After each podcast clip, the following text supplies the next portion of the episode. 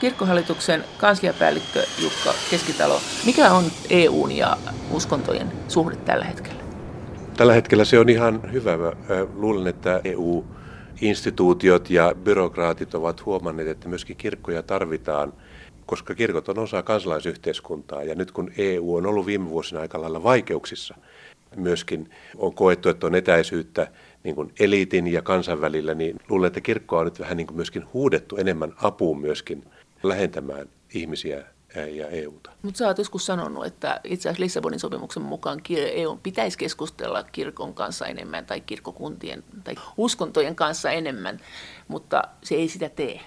No tämä on totta, eli Lissabonin sopimuksessa tuli se artikla 17, joka velvoittaa EUta käymään jatkuvaa ja pysyvää ja mitä kaikkia sanoja siinä onkaan vuoropuhelua kirkkojen ja uskonnollisten yhdyskuntien kanssa. Viime komissiokaudella Barroso ja sitten myöskin parlamentin puheenjohtajat, neuvoston puheenjohtajat Van Rompuy oli hyvin aktiivisia. Mitä he halusivat? No he halusivat varmaan myöskin tosiaankin saada kirkkoja mukaan niin kuin tähän kansalaisyhteiskunnan rintamaan. Mihin ihmeen rintamaan? No ehkä, ehkä niin kuin puolustamaan näitä eurooppalaisia arvoja. Tarkoittaako se tämä maahanmuuttokriisin takia vai? No No mä luulen, että se on yksi, mutta niin kuin jo aiemmin tavallaan siinä, kun tuota alettiin kokea, että EU on aika etäällä ihmisistä, niin silloin myöskin tajuttiin, että kirkkohan on aika iso tekijä. Nyt tämä maahanmuuttokriisi, niin kuin sitä on kuvattu, niin on, on jollakin tavalla lähentänyt myöskin EUta ja kirkkoja. Ja on siis nähty, kristillisiä kirkkoja. Kir, kristillisiä kirkkoja, koska kristilliset kirkot on toiminut erittäin aktiivisesti eri maissa turvapaikanhakijoiden hyväksi. Yksi asia, mikä on nyt ollut hyvin aktiivinen, on myöskin tämä, tämä erilaiset terroritekojen uhat. Eli EUlla on, EUlla, byrokraateilla on ehkä ollut pieni hätä myöskin ja tarve ymmärtää uskontoja. Ja, ja siinä myöskin niin kuin kirkoilla ja uskonnoilla on toki, tosiaankin annettava. Mutta sä sanoit, että Rompeon aikana tämä oli voimakkaampaa tämä halu. Nyt ei sitten vai? No, ähm, mä sanoisin, että no, no tuota, se von Rompeon aikana se voimistui. Ne oli myöskin ehkä sellaisia, joilla, jotka näkivät, ymmärsivät kirkkojen roolin. Mä sanon ihan suoraan, että Paroso ja von Rompuy oli sellaisia. Mun mielestä tämän komission aikana ihan ei ole siellä kärkipaikoilla ihan sellaisia hahmoja, jotka olisi ottanut niin aktiivista roolia, mutta se dialogi jatkuu. Kyllä on tällaisia uskontojen johtajien tapaamisia, jossa on kristit, kristillisten kirkkojen ja, ja muslimien, juutalaisuuden ja muidenkin uskontojen edustajia. Tällä hetkellä sitä EUn puolelta johtaa komission ensimmäinen varapuheenjohtaja Timmermans. Ja. Ja siellä on aina erilaisia kokoonpanoja sitten EUn puolelta ja eri kirkkojen edustajat myöskin vähän siellä vuorottelee. No mitä te oikein sitten siellä teette? Kun katsoo niitä teidän papereita, niin ne on, ne on kummallisia piilosanoja. Tuntuu vaan, että olemme tavanneet, voidaksemme tavata, tai että tehdäksemme niin jonkun mietinnön. Kukaan ei koskaan sano, että mikä se pihvi siellä on. No lähdetäänpä niin, niin, niinkin kaukaa tavallaan niin kuin juurilta, että koko tämä EUhan on on itse asiassa hyvin kristillinen projekti. Alun perin. Jos, se on katolinen itse asiassa. Katolinen, mutta kristillinen. Mutta eikö perustajamaat ollut hyvin vahvasti katolisia? Kyllä, kyllä. Eli Joo. nämä niin sanotut perustaja-isät Schumann, ja nehän olivat hurskaita katolilaisia, ja ajattelivat, että nämä arvot, ihmisoikeus, vapaus, ää, ää, uskonnonvapaus, nämä, nämä on sellaisia arvoja, joita pitää edistää. Ja, ja tuota, niin kuin Suomessahan tämä on näyttäytynyt hyvin paljon tämmöisenä suomalaisessa narratiivissa tämä historia kuvataan tämmöisenä hiili- ja teräsunionina ja sitten se on siitä levinnyt. Ja meille tämä on niin vapaakauppaa ja muuta. Mutta niin kuin tuolla keskisen Euroopan, Etelä-Euroopan maissa, siellä ytimessä on myöskin niin kuin hengellisyys. Ja tämä on se niin kuin tavallaan se eh, polttoaine, joka on koko tämän EU ja integraatiokehityksen polkassu käyntiin. Ja tässä on ollut sitten hyvin paljon erilaisia vaiheita, jolloin myöskin nämä juuret on unohdettu ehkä, mä väittäisin näin. Mutta että ehkä semmoinen merkittävä juttu oli tosiaankin se Lissabonin sopimus, jolloin ensimmäisen kerran perussopimustasolle tuli uskonnoista kirjoitettiin. Ja se mä ajattelisin, että on tämmöinen ankkuri myöskin niin kuin kirkoille olla yhteyksissä ja myöskin vaatia sitä, että uskonnolla on paikka tässä EUn integraatiossa. Ja, ja nyt, nyt sitten tosiaankin ehkä tämä maahanmuuttokriisi, terroriteot on avannut silmät, että ne, jotka luulivat, että ikään kuin uskonnon merkitys on painumassa unholaan, uskonto on häviämässä. Ne on nyt todennut, että hekin tajunnut, että he on ehkä olleet naiveja siinä uskossaan. Miten sä sitten sanot tuosta kuitenkin, tosta, että tämä on katolinen projekti tai uskonnollinen projekti, sanot, että ne on hurskaita katolisia nämä perusteet. Mitä se tarkoittaa tällä, että hurskaita? Oliko ne jotenkin niin korostetun katolisia? Ne, ne, oli, ne oli vakaumuksellisia. Ja ne, Sanoiko ne, ne sen ääneen? No sanoivat, ne olivat kirkossa käyviä ja Jacques Delors, niinkin eh, vielä kuitenkin tänäkin aikana vielä muistettu komission legendaarinen puheenjohtaja, oli joka sunnuntai kirkossa käyvä katolilainen. Eli heille tavallaan tämä oman eh, täällä luterilaisessa maisemassa niin kuin kahden regimentin oppi, eli maallisen ja hengellisen hallintavallan erottaminen on hyvin keskeinen asia ja se on niin kuin tullut mukaan nyt myöskin niin kuin pohjoisten maiden mukana sitten EU-hun. Mutta jos puhutaan sitä historiasta, niin se on hyvin kristillis yhteiskunnallinen se, se juuri. Tässä välissä ehkä unohdettiin juuria, mutta nämä viimeaikaiset tapahtumat on niin kuin toiset, tuoneet toisesta näkökulmasta taas uskonnon agendalle.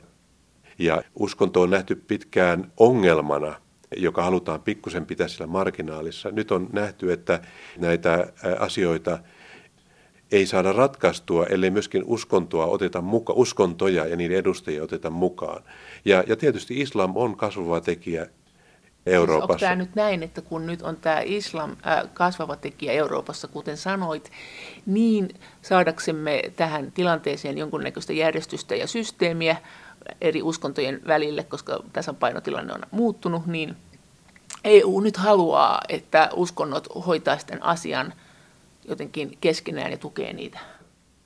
No sä sanot sen vähän sen niin kuin, niin kuin suoraviivaisesti, mutta on, on toi nähtävissä, että EU näkee, että niin kuin tällaiset eh, viralliset elimet ei pysty tätä hoitamaan, koska nämä ilmiöt elää ruohonjuuritasolla, myöskin nämä epätoivottavat ilmiöt, niin on tosi tärkeää, että, että myöskin niin kuin EU-toimijoilla on yhteys kirkkoihin ja moskeijoihin ja mu- muihin. Että EUlla on intressi tässä, mutta että se, ei se ole nyt mun mielestä pelkästään tämmöinen kontrollin intressi, vaan nähdään, että nämä isot perusarvot on yhteisiä.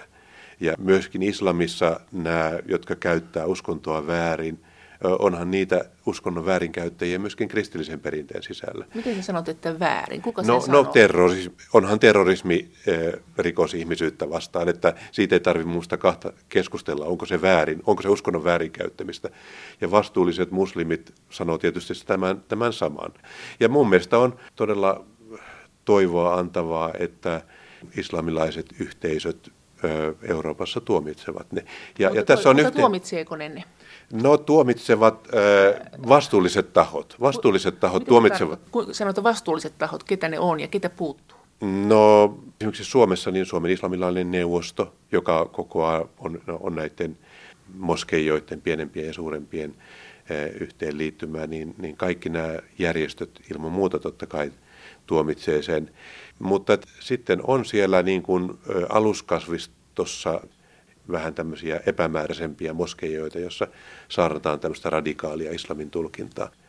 Tässähän toivottiin islamilaisilta uskontokunnilta voimakkaampaa ulostuloa tämän terrorismin tuomitsemiseksi? Ollaanko nyt vielä sillä tiellä, että odotetaan semmoista, mitä, mitä sä haluaisit tai mitä EU-ssa haluttaisi, minkälaista ulostuloa? Nyt, nyt ollaan sitä mieltä, että tämä nyt ihan riitä vielä. No kyllä mä olen vähän samaa mieltä, että kyllä niin kuin, se ei niin kuin riitä, että on kerran joku julkilausuma, jossa on ollut jotakin, sata eurooppalaista imaamia, on kirjoittanut jotakin. Se ei niin kuin riitä, vaan sitä pitää jatkuvasti toistaa, koska tämä on nyt ilmiö, joka elää.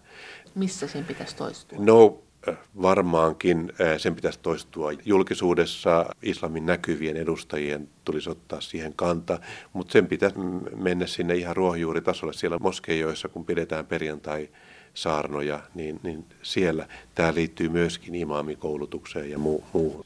Mutta mä haluan nyt kuitenkin sanoa sen, että mä näen tosi paljon toivemerkkejä ja, ja tuota, sekä Suomen tasolla – että Euroopan tasolla on myöskin foorumeita, joilla uskontojen edustajat kohtaavat. Suomessa on tämä Uskot-foorumi, joka kokoaa kristilliset kirkot, islamilaiset yhteisöt ja, ja juutalaiset yhteisöt. Sitten on uskontojohtajien tapaamisia e, ja, ja Eurooppa-tasolla on Euroopan uskontojohtajien foorumi. Eli kyllä näitä, näitä on.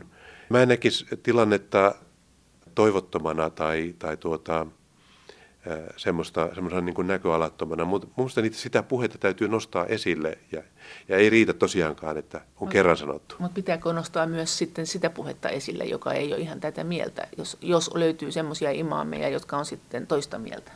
No mun mielestä on hyvä, että, että ne paljastetaan ja mun mielestä hän oli ihan, ihan oliko se nyt Tanskan yleisradio, joka pari vuotta sitten, se oli aika poikkeuksellisia tiedonhankinnan journalistisia menetelmiä. Eli kun, kun tuota, esimerkiksi julkisesti imaamit olivat tuomineet naisiin kohdistuvan väkivallan, mutta sitten oli, oli nauhoitettu niin kuin, ö, ilmeisesti salaakin keskusteluja ja, ja, ja muuta, ja viesti siellä oli aivan toinen, niin sen paljastaminen mun mielestä oli tosi tärkeää. Mitä kirkon piirissä puhuttiin, tai mitä uskontokuntien kokoontumisessa puhuttiin tästä? Puhuttiinko tästä sitten? No kyllä se niin kuin herätti keskustelua, että, että tavallaan, että tämä julkinen puhe ehkä vähän niin kuin tällainen maalaileva ja pelkästään niin kuin tuomitsemme nämä teot tyyppinen puhe. Nyt silloin, tässä yhteydessä puhuttiin naisiin kohdistuvasta väkivallasta ja, ja tuota, tällaisista kunniamurhista ja tämän tyyppisistä asioista. Ne julkisesti tuomitaan, mutta sitten suljettujen seinien sisäpuolella saatetaankin puhua muuta. Niin kyllä tämä tietysti herätti huomiota ja on herättänyt Euroopassa enemmänkin kuin Suomessa. Onko se aiheuttanut mitään muutosta sitten, luulet sä, Sit, se mm, keskustelu? Mä toivon, että, että on aiheuttanut, mutta en, en tietenkään voi mennä takuuseen, onko puheet suljettujen seinien sisäpuolella muuttuneet. Kirkkohallituksen kansliapäällikkö Jukka Keskitalo, kuinka iso on esimerkiksi Paavin vaikutusvalta EU-ssa tällä hetkellä. Paavin valtahan on siinä mielessä jännä, että sehän on vähän niin kuin EU, että sekin menee maiden rajojen yli. Ja luulisi, että siis tavallaan se on niin kuin, ää, katolisille ehkä niin kuin, he ovat ehkä tottuneimpia tämmöiseen EU-ideologiaan, että on tämmöisiä ylikansallisia sääntöjä. No kyllä joo, eli niin kuin oli puhetta, niin siis niin kuin tämä katolinen eetos on ollut hyvin tämän EUn synnyn ytimessä. Paavillahan ei ole mitään suoraa asemaa siellä EU:ssa. Se on enemmän sitä arvovaltaa, arvopuhetta, mutta kun hän kävi parlamentissa puhumassa, hänet oli kutsuttu parlamenttiin niin pitämään puheen, niin kyllähän se niin huomiota herätti. Se on enemmän ilman kautta välittyvää ja ajatusten kautta välittyvää kuin byrokraattista valtaa. Mutta toki EU, kirkot ja EU tällä hetkellä, niin se on hyvin paljon sitoutuneita katolisia meppejä.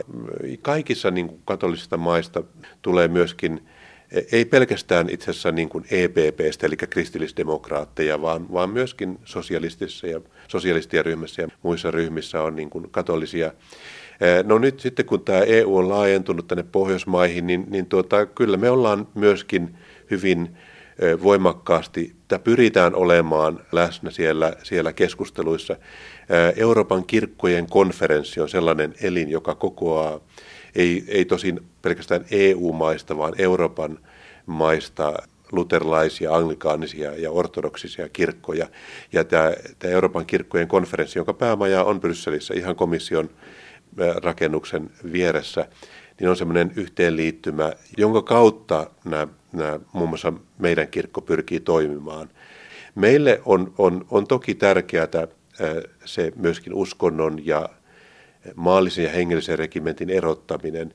Mutta se ei tarkoita sitä, että politiikassa kristilliset arvot eivät voisi vaikuttaa. No mikä se ero on katolisen kirkon, protestanttisen kirkon, juutalaisten islamilaisten välillä, kun otatte kantaa? Että kun ne ovat erilaisia uskontoja, niin varmaan sitten on konkreettisia eroja niissä. Joo, kyllä eroja on, että katoliset ovat enemmän kiinnostuneita tällaisista ehkä, ehkä niin kuin se liittyy ihan tähän koko oppirakennelman niin kuin syvärakenteisiin, että sanon taustaksi tämän, että ehkä luterilaisella puolella ajatellaan enemmän, että kirkon ei tarvitse niin paljon neuvoa politiikkoja, jos, poliitikkoja jossakin aborttiasioissa tai, tai, tai tämän kaltaisissa asioissa, että katolinen kirkko on enemmän kiinnostunut tämmöisistä konkreettisista lainsäädännöistä. Mitä muuta kuin abortti? Kyllä, siellä on katolinen kirkko on ollut hyvin aktiivinen eutanasia kysymyksessä niin, vastustaa myös. Vai? Vastustaa, kuten meidänkin kirkkomme vastustaa eutanasiaa. Se on meidän kirkon virallinen kanta. Me, me haluamme enemmän puhua ja työskennellä hyvän saattohoidon puolesta niin Suomessa kuin, kuin EU-tasolla. Mutta että niin kuin isossa kuvassa katolisella on tämmöistä niin kuin, tämmöisiin yksityiskohtaisiin sosiaalieettisiin kysymyksiin mutta, enemmän intressiä. Mutta tuossa on mitään järkeä, koska eihän EU päätä aborttilainsäädännöstä äh, eikä eutanasiasta. No itse asiassa välillisesti saattaa päättää, jos vaikkapa sosiaalipalveluiden liikkuminen maasta toiseen. Eli siellähän saattaa olla, että sitä jopa niin kuin kauppapolitiikan kautta, vaikka EUlla ei ole niin kuin periaatteessa kompetenssia, toimivaltaa, niin, niin kuin sosiaalilainsäädäntö on kansallisessa kompetenssissa, niin tavallaan tämän kilpailulainsäädännön niin kuin palvelut liikkuu ja ne saattaa mennä maasta toiseen. Eli tavallaan tämä ehkä katolinen kirkko on ollut huolissaan myöskin siitä, että tämä jäsenmaiden päätäntävalta niin kuin tässä sosiaalilainsäädännössä niin kuin keittiön kautta murenee.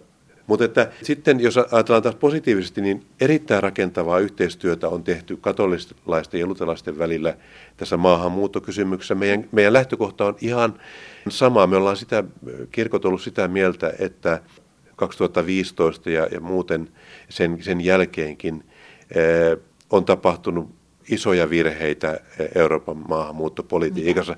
Ihmisarvoisen kohtelun kriteerit on valitettavasti romahtaneet paik- paikotellen. Mikä teidän politiikka sitten on? Kuinka paljon ihmisiä pitäisi ottaa, millä perusteilla, miten pitäisi kehittää tätä?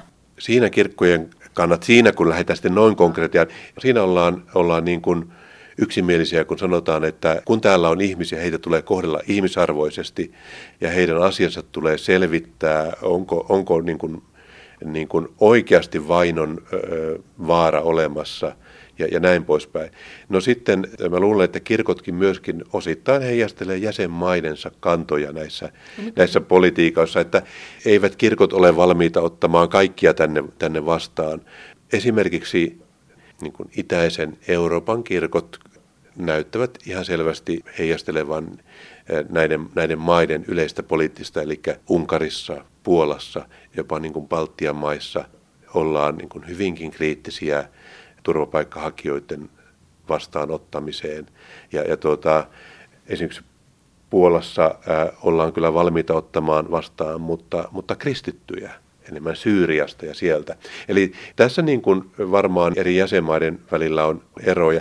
Jos ajattelee Suomen luterasta kirkkoa, niin, niin meidän pointti on ehkä ollut tämä inhimillisen kohtelun ja, ja sen, että, että, että niin kuin toimintatavat ei saa romahtaa ää, ja etiikka moraali ei saa romahtaa silloinkaan, kun tulee paljon. Että, että meidän täytyy käsitellä nämä jokainen tapaus yksitellen. Ja, ja nyt viimeksi ollaan oltu kyllä huolissaan siitä, että, että kun täällä on kääntynyt kristityiksi melkoinen määrä muslimeita, niin tulevatko heidän asiansa käsiteltyä todella pohjaa myöten? Kirkkohallituksen kansliapäällikkö Jukka Keskitalo Miten tämä ylipäänsä uskon vainot EUn alueella, miten sä koet, mikä se tilanne tällä hetkellä on? No ehkä EUn alueella ei voi sanoa, että on uskon, uskonnon vainoa. Eikö tuossa nyt esimerkiksi juutalaiset, heillähän on Keski-Euroopassa niin synagogien edessä usein vartioita. Joo. Ehkä mä en puhu, puhuisi kuitenkaan vainoista EU-maissa, mutta on totta, että on uhka, uhkauksia ja uhkailuja – mikä juutalaisen. Nimi, mikä sen nimi sitten siis on vaino? No vainon nimityksen antaisin esimerkiksi sellaiselle, systeemille, jossa niin kuin valtiolliset toimijat alkaa, ah. alkaa toimia niin kuin, no, niin kuin, niin kuin, niin kuin tuolla Lähi-idän, Lähi-idän maissa ihan oikeasti paikotellen vainotaan kristittyjä Saudi-Arabiassa ja Pohjois-Koreassa. Ne on niin kuin kristittyjen vainotilanteita, mutta, mutta, mutta siis tällaiset niin kuin, kärjistyneet asenteet ja uhkailut ö, uskontojen harjoittajia kohtaan, ö, esimerkiksi juutalaisia kohtaan, on lisääntynyt ja siitä on syytä olla huolissaan.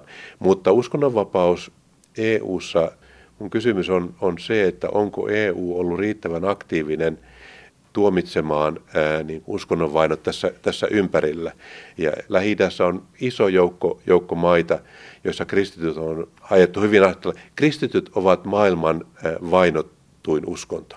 Tämä on ihan amerikkalaisen Pew Research Instituutin tieteellisesti tuottamaa faktatietoa. Jos ajatellaan globaalisti, niin, niin tuota, mun mielestä ne on ollut aika aika heikkoja ja vähän sillä tavalla niin kuin viran puolesta on, on tuomittu, jos mennään, voidaan mennä niinkin kauas kuin Intiaan, jossa nyt tällä hindunationalismi nousee älyttömästi tällä hetkellä. Siis, e, eli tämmöistä uskonnollista radikalismia ei ole ainoastaan islamin keskuudessa. Tällä hetkellä sitä on myöskin Intiassa. Siellä pääministeripuolue valitettavasti antaa pikkasen tällaista niin kuin pinnan alla tällaista tukea, tukea näille ja, ja tuota, kirkkoja poltetaan ja kristityt on tosi ahtaalla.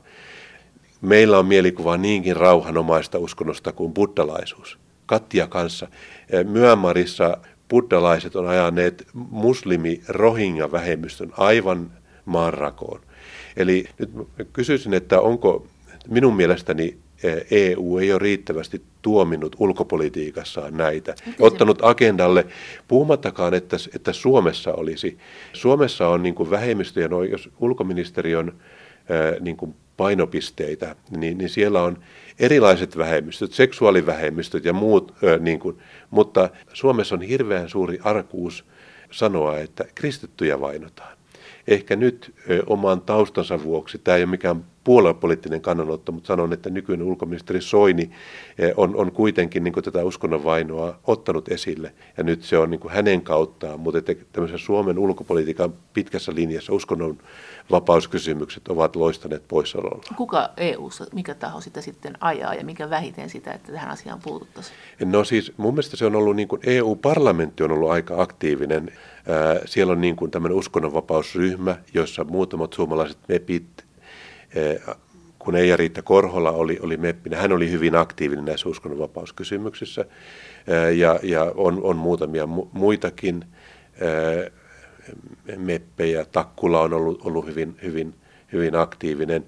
Ja, ja tuota, mutta, mutta ne on enemmän ollut niin kuin yksittäisten meppien ja parlamentaarikkojen aktiivisuutta. Et mun mielestä niin kuin liian harvoin olen kuullut esimerkiksi ulkopoliittisen korkean edustajan Mogherinin puheissa uskonnonvapausteemoja. No, onko se tilanne pahentunut nyt viime aikoina tässä lähialueella?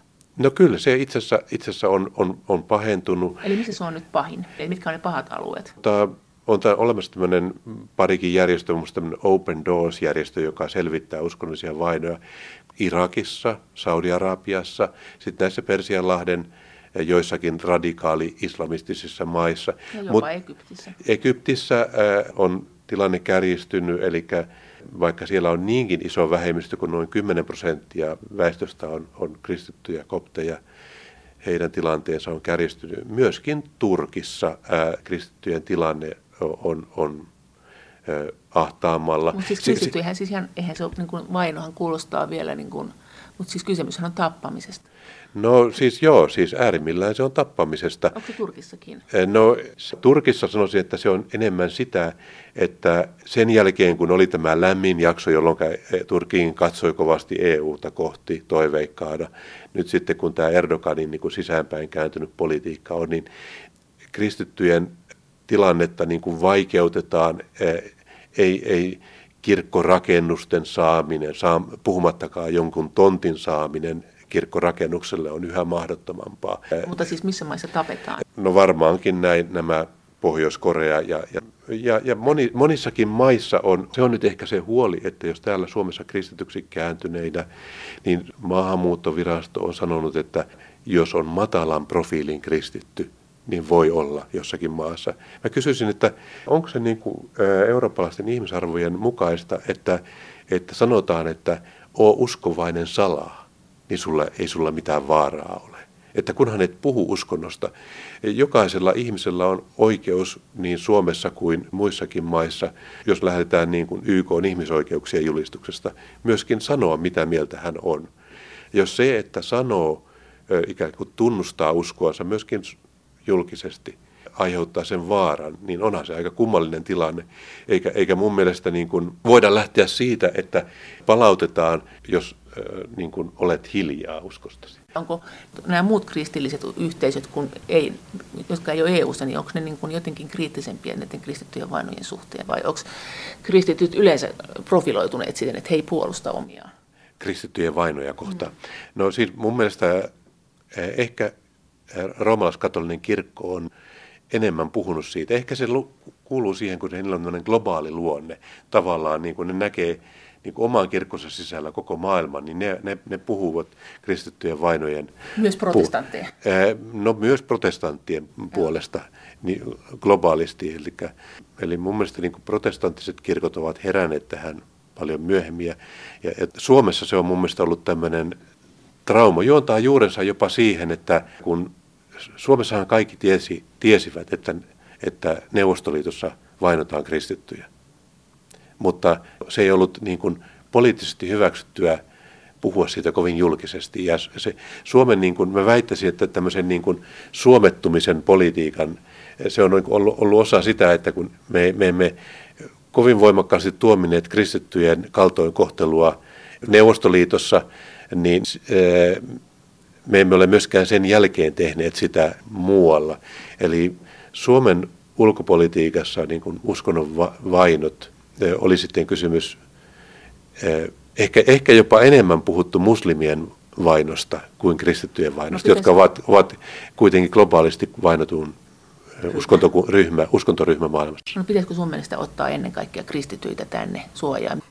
No mun mielestä ei, ei voida sanoa niin, että, että tuota, Suomeen, jos mietitään turvapaikanhakijoita, että pitäisi alkaa uskontokunnan mukaan valikoimaan. Kyllä siinä se, se ihmisen hätä on se kysymys, että, että mikä ratkaisee, ketä tänne tänne otetaan. Mutta onko se niin, että siellä on kuitenkin vaarallisempaa olla kristitty kuin muslimi? Että onko näin, että jos ajatellaan, että jos siltä pitäisi valita, niin siinä voisikin käydä niin, että sieltä, tai sieltä tultaisiin ottamaan enemmän kristittyjä?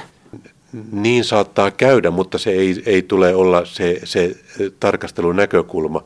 Mutta mä sanoisin, että, että eh, ehkä nyt, onhan se nyt fakta, kyllä se nyt moni tunnustaa, että nyt kun 2015 tuli, niin kaikki eivät ole mitään vainon kohteita. Kyllähän siellä on niin kuin paremman elämän perässä tulevia ihmisiä. Ja, ja minusta on täysin hyväksyttävää, että Suomi on myöskin tarkka asioissa. Ei Suomi voi ottaa tänne kaikkia, mutta ne, jotka ovat uskonnon, oli sitten kristinusko tai islaminusko tai joku muu uskonto vainottuja, niin, niin tuota, he ovat niitä, joille meidän tulisi niin kuin avata ovia. Tai poliittisesti. Tai poliittisesti vainottuja. Et, et, et, näin. Kirkkohallituksen kansliapäällikkö Jukka Keskitalo, miten tämmöinen fundamentalismi uskonnoissa, että onko tässä ruvettu niin kuin perkaamaan omiakin porukoita? Se on niin kuin selvää, että fundamentalismia on kaikkien uskontojen sisällä. Euroopassa vähemmän, että mä kuitenkin sanoisin, että, että Amerikassa sitä ehkä on, on niin kuin sitä uskonnollista fundamentalismia, niin kuin kristillistä fundamentalismia enemmän. No entäs EUn alueella, onko täällä minkälaisia ryhmiä?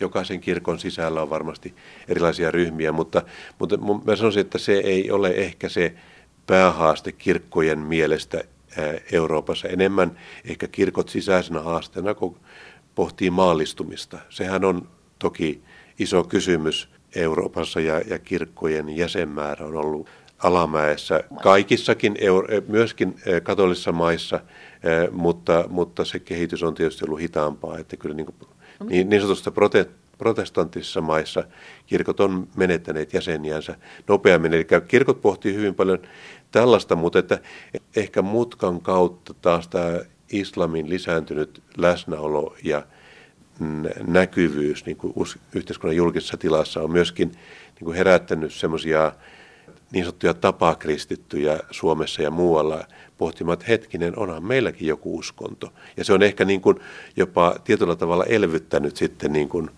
vahvistanut ide- identiteettiä. Eli siitä tulee tämmöinen polarisaatio, että molemmat puolet niin kuin vahvistaa itseään erottautuakseen toisistaan. Se äärimmillään siitä toki voi tulla semmoista polarisaatiotakin, mutta mä näkisin niin kuin se, että kristittyjen identiteetti vahvistuu, niin mä näkisin sen positiivisena asiana. Silloinhan on kysymys siitä, että me tiedetään, että, että mihin me uskomme, mikä on ollut kristinuskon vaikutus tässä yhteiskunnassa. Ja kun arvostetaan myöskin sitä, että tässä on ollut vähän sellaistakin vaihetta suomalaisissa päiväkotikeskusteluissa ja on ollut näitä suviversikohkaamisia ja muita, mutta että, sanotaan, että 10-15 vuotta sitten oli se, että kun alkoi tulla ensimmäisiä maahanmuuttajia, tuli ensimmäinen muslimilapsi päiväkotiin, niin oh, nyt tänne tuli ihminen, jolla on vakaumus. Eikä huomattu, että, että siinä on 25 lasta siinä päiväkodissa tai, tai sata lasta, joilla on myöskin vakaumus. Ne on vaan tätä luppakorva luterilaisuutta, joka ei ole niin näkyvää. Että nyt ehkä sitten, kun tämä islaminkin läsnäolo on lisääntynyt myöskin Suomessa ja Euroopassa, nähdään ihan positiivisesti se identiteetti vahvistuu, mutta se ei saa vahvistua semmoiseen vastakkainasetteluun asti. Mites äh, sekularismi? Sekularismi on tämmöinen kirkon ja valtion erottaminen toisistaan. Tähän on ilmeisesti EU-maissa niin kuin Ranskassa kaikkein voimakkain. Siellä ei saa uskonnollisia symboleita käyttää julkisessa tiloissa, eikö näin ole? Hmm. Mi- niin. Hyvin sanotkin sekularismi. Tässä on nyt pakko tehdä tämmöinen käsitteellinen erottelu. Mä puhun äsken myöskin sekularisaatiosta. Se on sitä, että uskontojen painoarvo vähenee ja maalliset arvot lisääntyvät. Se on sitä, jota Euroopassa tapahtuu. Sekularismi on ideologia. Se on, se on sellainen ideologia, että uskonnolliset instituutiot ja uskonto ja valtio pitää erottaa toisistaan. Kirkko ja valtio pitää erottaa. Ranskassa on, on tämmöinen laicité-periaate, eli tämmöinen sekularismin idea, ja totta kai äärimmäinen sekularismin idea oli Neuvostoliitossa uskonto vihamielisyyteen asti.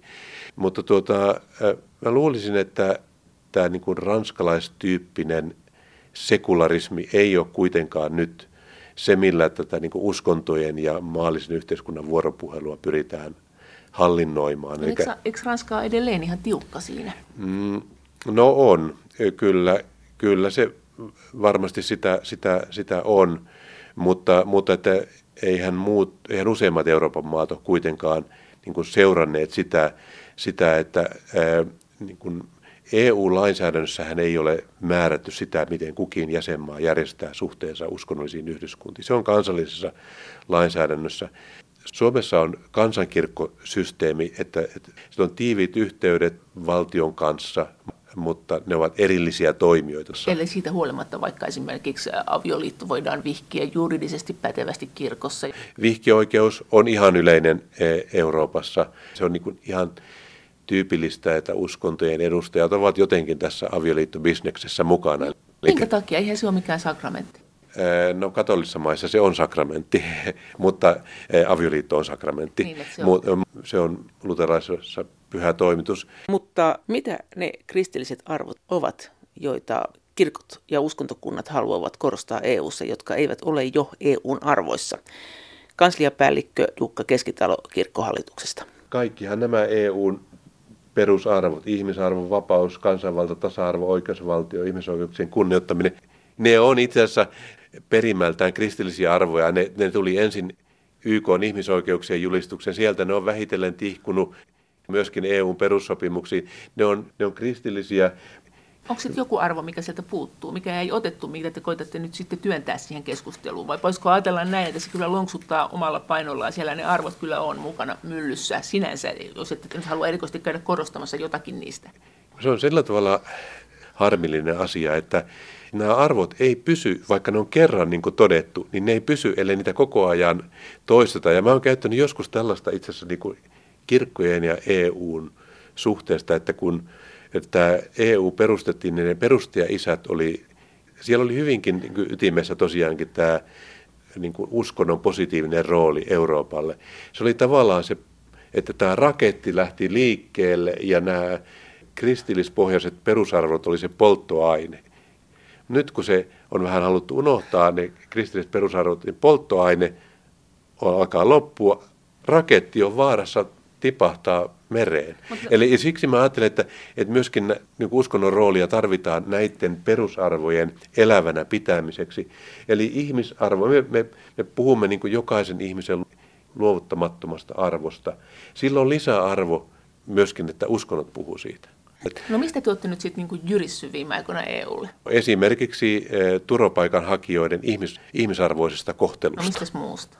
Eh, No, uskonnonvapauskysymyksistä ollaan jyristy. Siis haluatteko te, että EU esimerkiksi turvaisi ihmisille paremmin uskonnonvapauden EUn alueella?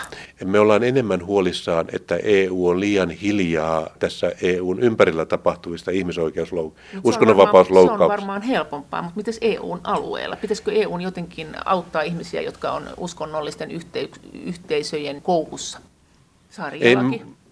Tuota, mun mielestä siis joka, no ne on kansallisia lainsäädäntökysymyksiä, joo. Siis tuota, minun mielestäni EU pitäisi myöskin käyttää puheenvuoroja siitä, että sarjalaki ei kuulu eurooppalaisten vapaiden yhteiskuntien lainsäädännön osaksi tai liepeille. Entäs aborttioikeus? Miten se, että se osalla EU-kansalaisista on se oikeus ja osalla ei? Siis, se, on, se? No, se, se on sellainen kysymys, josta kirkot eivät niin kuin EU-tasolla ehkä puhu, koska se on kansallista lainsäädäntöä. Mutta sehän, joka... mutta, se, mutta sehän perustuu niin kuin uskontoihin yleensä aika pitkälle voi perustua tai sitten muihinkin no. lähteisiin, mutta se on sellainen asia, josta kirkkojen ei ehkä ole, se on, tämä on rehellisesti sanottava, ole ollut helppo puhua yhteisesti, koska siinä kirkkojen näkemykset poikkeaa. Sanotaan luterilaiset kirkot ovat kuitenkin niin kuin laajasti hyväksyneet ja, ja eivät vastusta aborttilainsäädäntöä omissa maissaan. Sitten miten ympärileikkaus? Miten iso kiista se on eri uskontojen välillä? Nyt kun put, sanot ympärileikkaus, nyt täytyy tietysti erottaa poikien ympärileikkaus ja naisten ja tyttöjen sukuelinten silko, silpominen, joka on aivan eri asia.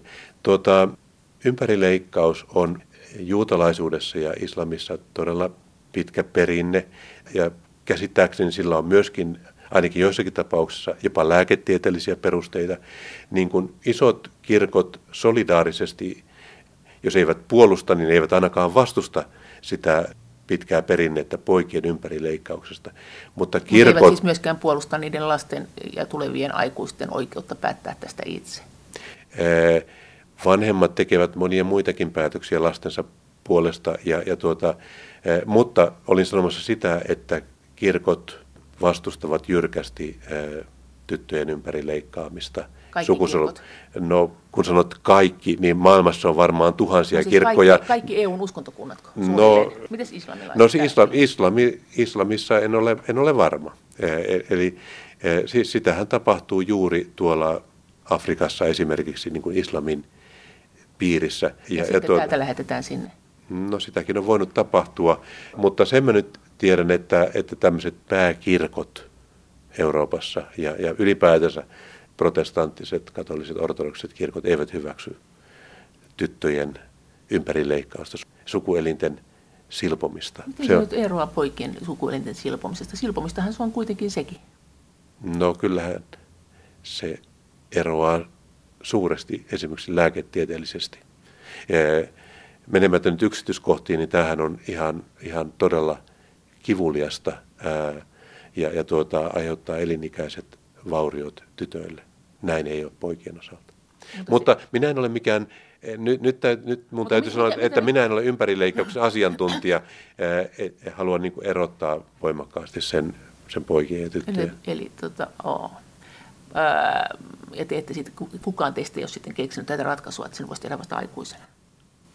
No se on, se on, saisi itse sen se on näiden uskontojen perinne. Enpä tiedä vielä kovin monta maata, jotka olisi olisi tuota, että Ruotsissa niinkin ikään kuin vapaamielisessä maassa kuin Ruotsi, siellähän on lainsäädäntö, joka niin kuin säätelee ja mahdollistaa toisaalta poikien ympärileikkauksen. Suomessa ei ole lainsäädäntöä. Mutta miten sä näet sitten, kun sanotaan, että uskonnollisuus kasvaa kuitenkin? Kasvaako se myös EU-ssa? Ja mikä uskontokunta tällä hetkellä kasvaa? Sitä voidaan puhua niin monella tasolla, että, että jäsenmäärillä mitattuna ainakin näiden isojen perinteisten kirkkojen jäsenmäärä pienenee.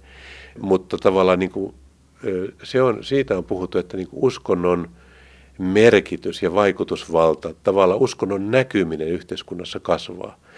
Se ei ole välttämättä suoraan sidoksissa siihen jäsenmäärään. Ja kyllähän siinä tämä islamin lisääntynyt vaikutus on ollut yksi tekijä tavallaan sen uskonnon merkityksen, myöskin niin kuin yhteiskunnallisen ja poliittisen merkityksen kasvussa. On ollut. Miten se nyt menee? Siis, jos ajatellaan koko eu tasoa, miten nämä eri uskontokuntien koot menee? Miten, miten tämä menee tämä? Ja koko... EU-maissako? Kyllähän siis laajasti ottaen niin kuin koko eteläinen ja keskinen Eurooppa on katolista, jossa sanotaan, että Italia, Espanja, Ranska ää, ja Itä, Itävalta, niin. Puola, ää, sitten, sitten nämä on tyypillisesti sellaisia, joissa roomalaiskatolinen kirkko on, on vähän samantyyppisessä asemassa kuin luterilainen kirkko Suomessa ollut.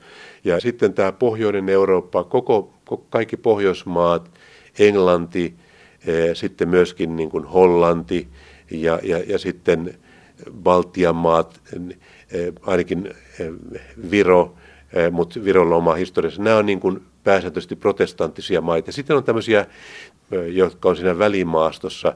Siellä on, on tällaisia kuin vaikkapa Unkari, jossa on suurin kirkkokunta on toki katolinen kirkko, mutta siellä on hyvin voimakas reformoitu, joka ei ole sama kuin reformaatio. Luterilaisuuskin on reformaation perillinen, eli uskonpuhdistuksen perillinen, mutta reformoitu kirkko on Unkarissa.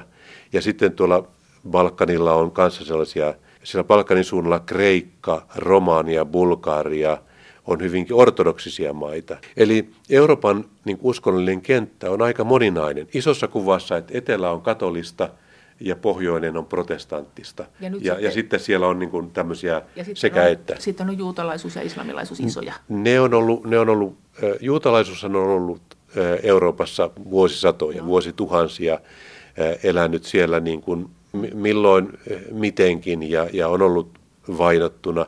Ja, ja tuota, onhan sitten islamikin ollut pitkään Euroopassa, että Balkanin kautta ja, ja silloin niin kuin omaa historiaansa ää, Espanjan niemimaalla on käyty uskon sotia. Siellä on niin kuin Mauri ää, historian jälkiä olemassa ja, ja tuota, islam on ollut Viinin porteilla.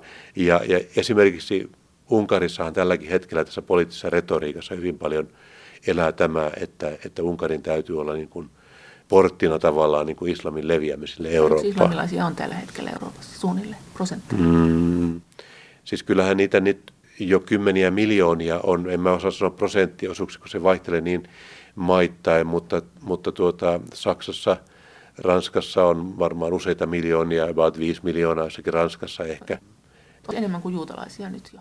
On varmaan. Niin kuin noin hihasta tipauttaa, että sanoisin, että, että on, mutta myöskin niin kuin, mm, välttämättä ei kaikissa maissa sillä tavalla samalla tavalla tilastoida asioita, mutta että onhan niin kuin ainakin nyt tämä kasvun suunta ollut selvä, että no. islamien e, uskoisten muslimien määrä on lisääntynyt. Kun kysytte, mikä vahvistuu, niin varmaan kyllä islam on yksi vahvistuva uskonnollinen suuntaus Euroopassa.